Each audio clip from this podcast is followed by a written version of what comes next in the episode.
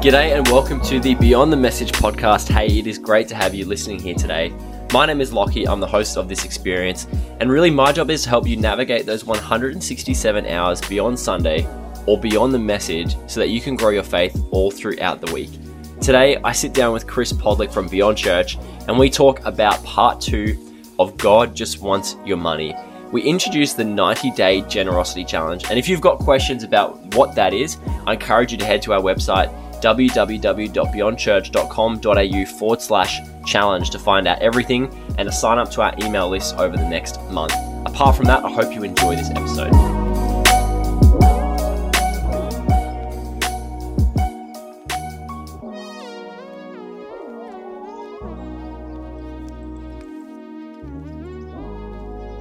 Well, if you heard last episode of the Beyond the Message podcast, you'd realize that we're making some references that apply to July 2021. And we're going to continue in that because, yes, the Olympics are on. And Chris, yes, you are watching the Olympics while we're recording this podcast. I am. I've got it set up on the iPad off to the side because, funnily enough, I am so invested in this kayak race. I know nothing about it. Yeah. I just I was watching the uh no yeah the canoeing the other day. Is I think I think it's the canoe. Mm. And the Aussie was the fastest through all the heats and then just like devastation lost in the final. But she's got a chance for redemption in the kayak today. We, we love it in the canoe today. Yeah. So I'm just fully invested in this sport I know absolutely nothing about. I love it. I mean, I just did a chapel message on uh, on the Olympics and okay. we watched a live event. And my, one of my points was that it's one of those things where you just get hyped about it and then you don't look at it for four years and then you get hyped about it again. Like I got everyone to put their hand up. Like if you've watched a swimming race in the last four years, put your hand up. It's like no one. And then it's like, how many of you watched in the last, you know, three days? Oh yeah, I've watched them all. Yep. All of a sudden it becomes the most important thing. And oh, it's obsessive. Yeah. yeah. yeah. I was watching judo, badminton, table tennis. I even looked up my local badminton club. I was like, damn, that looks fun. It looks good. Yeah. yeah, and I just I actually love the stories behind it. Like I really enjoy listening the stories of the different athletes. There was one inc- incredible one last night about the box uh, female boxer from Australia who mm. lost her brother. She never met her brother, and she was competing at the games. It was like it was just a really cool story. Unreal. Oh well, we could talk about the Olympics till the Aussies come home. Um, but we won't. We will move on because you came here for the Beyond the Message podcast. That's what we'll give you. And we are in a series called God Just Wants Your Money, part two. And in part one, we just discovered that God just wants your money. Um, so I'm looking forward to this part two. And we're talking about how we can take a step forward in our generosity journey. Uh, Chris, is there anything from the outset you'd like to jump in with? Otherwise, we'll get cracking straight into our four questions. I think I think you've set the tension up well. I don't think I have anything to add to that. That is wonderful. Well, I'm going to hit you straight with a big question. Sure. Um, and we are talking both about you know our relationship with God and money for this uh, for this episode. If you didn't quite catch that, um, it's not on Beyond a Home. I just I was just going to give a nice little um, plug to Beyond a Home, but this is what we talked about in our AM and PM service. Um, but Chris, I want to ask, how do Christians navigate the tension between our love of God and our love of money? And my kind of se- like second question is, well, we need money to live, right? Like we can't exist in our society without money. So how do we actually live in that tension? Mm, it's good, and I think well, I think the first thing to kind of acknowledge is that um, I think we kind of use that second question for a lot of areas of life that maybe we don't want to acknowledge we give enough priority to or we don't give enough priority to because it's that classic question like oh well we need money to live right? So like surely god wants us to have money. But yeah. then it's also on the flip side we get questions like i just don't have enough time to exercise because oh ah, because it takes so much time or takes a lot of effort to eat healthy so i don't know if i want to eat healthy or oh i'm just so busy i don't think i can join a group. And really what we're saying there is like oh, does God really want me to make this a priority? Does God really want me to make community a priority? Does God really want me to make um, giving or generosity a priority? And so I think that's the that's the first question. Uh, and the reason I, I so I, I think that we what we have to understand is what's the priority in in life. And at the end of the passage we looked at in Luke 16 on the weekend, Jesus sort of sets up this or kind of he's telling this parable, and we can go into it a little bit more if you want. But effectively, it's kind of like he takes this U turn or this like abrupt uh, left hand turn, and he just pretty much says, You cannot serve both God and money. In other words, like we we kind of structure and prioritize our lives around something, and then everything else takes priorities based on that. And so the question we kind of got to ask is what's taking the number one priority in life, and then what's falling in behind that. Um, and then in the parable we looked at on the weekend, it's from Luke 16, um, which for those people who know their Bible pretty well will know that's after a very famous chapter in Luke, where Luke sort of tells these three uh, three parables, like the parable of a lost sheep, a lost coin, and then two lost sons, um, often called the parable of the prodigal son. But what most people might not know, um, in the Greek text, there's this little conjunction used that joins together Luke 15 and 16. Because remember, um, we added in our chapters and verses later. And so, one thing that Jesus is doing in highlighting what the, the parable that we looked at on the weekend, he's contrasting it with the parable of the two lost sons and saying, hey, there was one son who really didn't know how to use his money well. Now, in this parable, let me tell you how to use your money really, really well and how to navigate that tension that you might feel exists between God and money. That's really cool. And I'm going to go out on a limb and say people weren't aware of that. They don't know their Greek that are listening to this podcast. They come here for Olympic commentary, and now they've learned a lesson on Greek.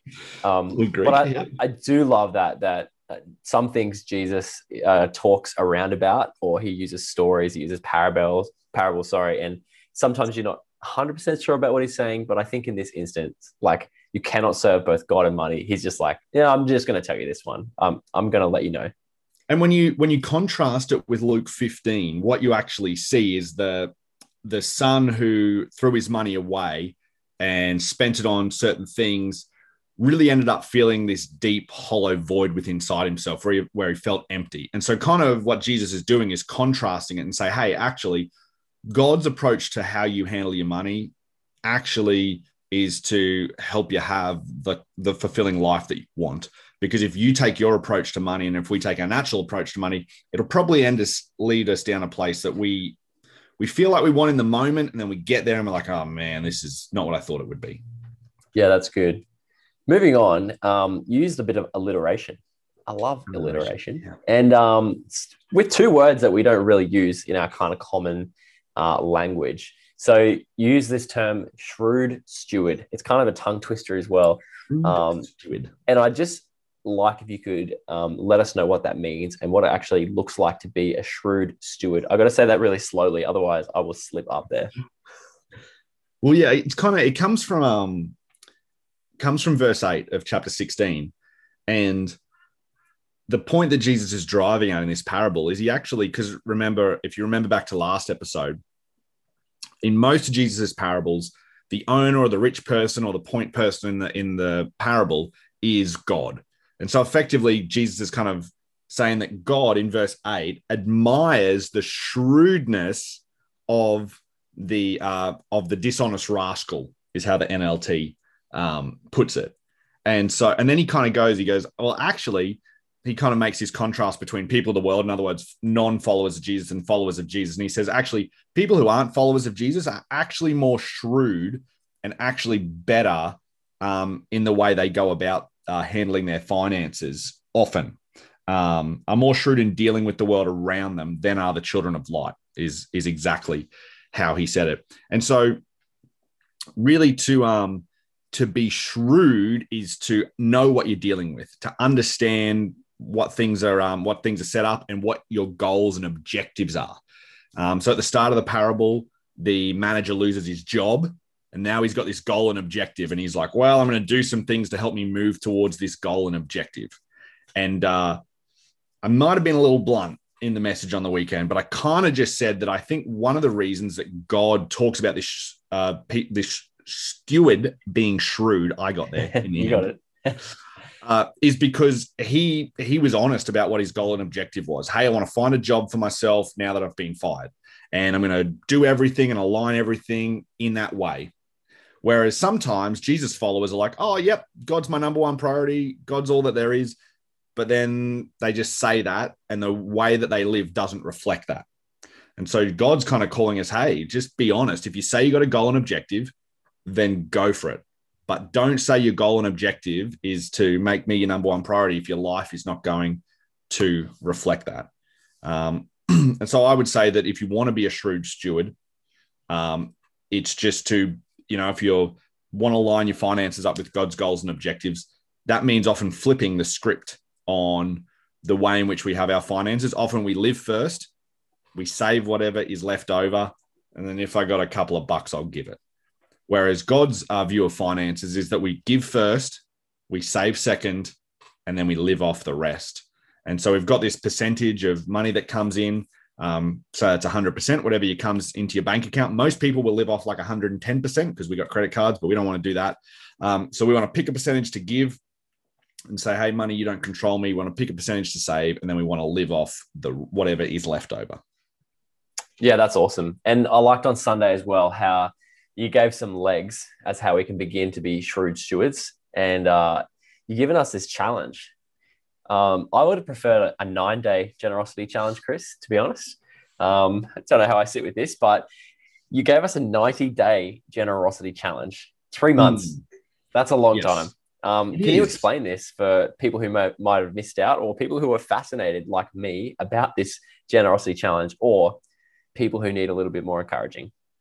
Yeah. Uh, well, look, I, I just, I just think that oftentimes, you know, when it comes to anything in life, whether it's talking about generosity, um, whether it's talking about like, hey, here's how you begin to eat healthy, or hey, here's how you, here's what you need to know about a particular topic. Often, when you start to get all this information, it can feel a little bit overwhelming. And you're like, oh my goodness, like, where am I supposed to start with this? And to commit to being like generous is like, well, what does that look like? And so I talked about these things called the generosity steps, uh, really, because I just wanted to give people a framework for, hey, where are you at at the moment? Because you can't start where you're not, you know, and that's one of my frustrations um, with certain things, you know, people, um, and it's, I think it's one of the reasons why we set ourselves up for failure in a lot of areas. We uh, don't actually take stock of, hey, where's my starting point in relation to this person I see on YouTube or this book that I read? And so the generosity steps, it was four steps it was that you're a first time giver. So you're kind of like, you know what, I've never given before. It might be my first time giving. Second step was that you're an occasional giver. So you might give every now and then, uh, whenever you feel like it. But you don't really have like a plan around it, but you definitely give more than once. Um, and then the third one is a percentage step, which is where you've actually kind of looked at your finances and you said, hey, I actually want to pick a percentage. Um, and our household wants to pick a percentage that we're going to be generous with. And then the fourth step I said is extravagant generosity, which is where you have a plan to increase the percentage. And you might only increase it by 1% every couple of years, but where you have a plan to kind of go back and say, hey, you know what, we, we picked that percentage a while ago, but can we increase that a little bit? Can we be even more extravagant in our generosity? And so, what I wanted to do is, I wanted to give people 90 days uh, to go on a little bit of a journey together. Um, and see what God does at the end of that 90 days. And so I just asked people to go to the website, beyondchurch.com.au forward slash challenge. And that explains a little bit more about the steps and a little bit more about the generosity challenge. And actually, on that website, if you're someone who's listening to this, you're like, I'd love to be generous, but my finances are in a mess. We actually have a really helpful uh, three part series up on there by um, one of our teaching team in the North Point Network um, or the Irresistible Churches Network, Andy Stanley and it's called If Your Money Could Talk. So you can go and listen to Andy's three part series on that. That will be really helpful uh, for you. And I want for us to be able to go on a journey together to take this challenge and just to take that next step. And for the next 90 days, say, hey, I'm going to take this step. And then over the course of that journey, um, I'm going to send you some emails. I give you the, I let you know uh, if you decide to be generous towards the church, which I think if you're a Jesus follower, everyone should have a plan for how they plan to support their local church. Um, I'll let you know where some of your generosity goes towards. I'll let you ask a bunch of questions. Uh, we share some content that might be helpful for you, and really, just we just want to champion, encourage, and encourage you as you um, embark on this generosity journey. That is so cool. I really like that. And apart from signing up to this 90 day generosity challenge, the Mm. last thing I want to ask you, Chris, is what are some practical steps that I can take this week to be a percentage giver? Yeah. So, I mean, if you're if you're kind of first time or occasional giving, um, I don't worry about this for you. You know, if you're just kind of starting your generosity journey, but if you're someone who's like, oh, okay, righto, what does it mean to be a percentage giver? The first thing I would say is make it a priority. So, here's something that I mean, I did I definitely didn't think about until I was in my in my 20s was the idea that uh, you are living off a percentage of your income. You probably don't know what it is though you probably should. Uh, you probably need to know what percentage of your income uh, you're living off. And so, what I would say is make a priority. Make make um, make stewarding your resources a priority. And the first thing is to go, okay, what's 100% of my income? And then pick a percentage that you just going to go, you know what, this is what I'm going to give away. Now, what percentage you pick, I don't care. Okay. Um, tithing in its true essence, uh, uh, which which a lot of Christians talk about, is actually an Old Testament concept. And some Christians think, oh, it meant 10%. Actually, when you looked at what someone would tithe in the Old Testament, it was probably close to about 25% of stuff that they would Wow. have. So um, Jesus kind of introduces this new idea of generosity. Um, and uh, talking about that, I just think it's pick a percentage. I would say start with three or 4%. Okay. Because you're not going to miss 1%. You're gonna, not going to miss 2%. But I would say, you know, pick three or 4%, maybe even pick 5%. Pick something that you're kind of like, oh, I'm a little, a little uncomfortable giving away that amount of money.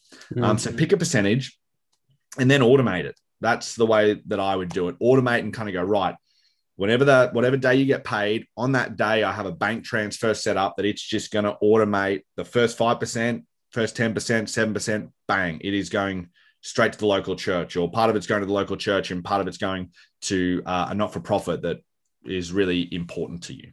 Uh, that way, you've said it, you've forgot it, and you know, hey, I've automated this because it's a priority. I automate it.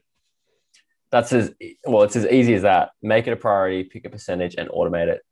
And uh, I promise you, after a little while, you won't even you won't even notice it. It'll just go. It's it'll it'll it might be tough to start, but it'll just go and be so easy after a little while. And I, That's I awesome. guarantee people, I, I love that you pointed that out, Locke, because it will be tough to start. It sucks to start. Um, but one of the great things, and one of the things why I wanted people to go on this 90 day generosity challenge is because over time, God starts to do something really cool on your heart. Yeah. And you start to kind of be like, wow, this is this is actually important. This is actually changing me as well as changing the lives of other people in the process. That's incredible. So God just wants your money. We've established. well, we've established a few different things, but God um, wants we're really than your money. excited. God wants more than your money, and um, we're really excited that uh, from listening to this episode and listening to our Beyond series at our AM and PM, that people would begin to take their first step forward in generosity. So um, sign up to the 90 day challenge. That is www.beyondchurch.com.au forward slash challenge. We look forward to sending you content and being part of your, um, yeah, being part of that for 90 days with you and continue listening to the Beyond the Message podcast. Even though we're not talking necessarily about money or generosity, uh, we're talking about all things that are going to help you on your journey in faith as well. So thank you so much for tuning in today. Thanks, CP, for jumping into the podcast. We'll see you next week.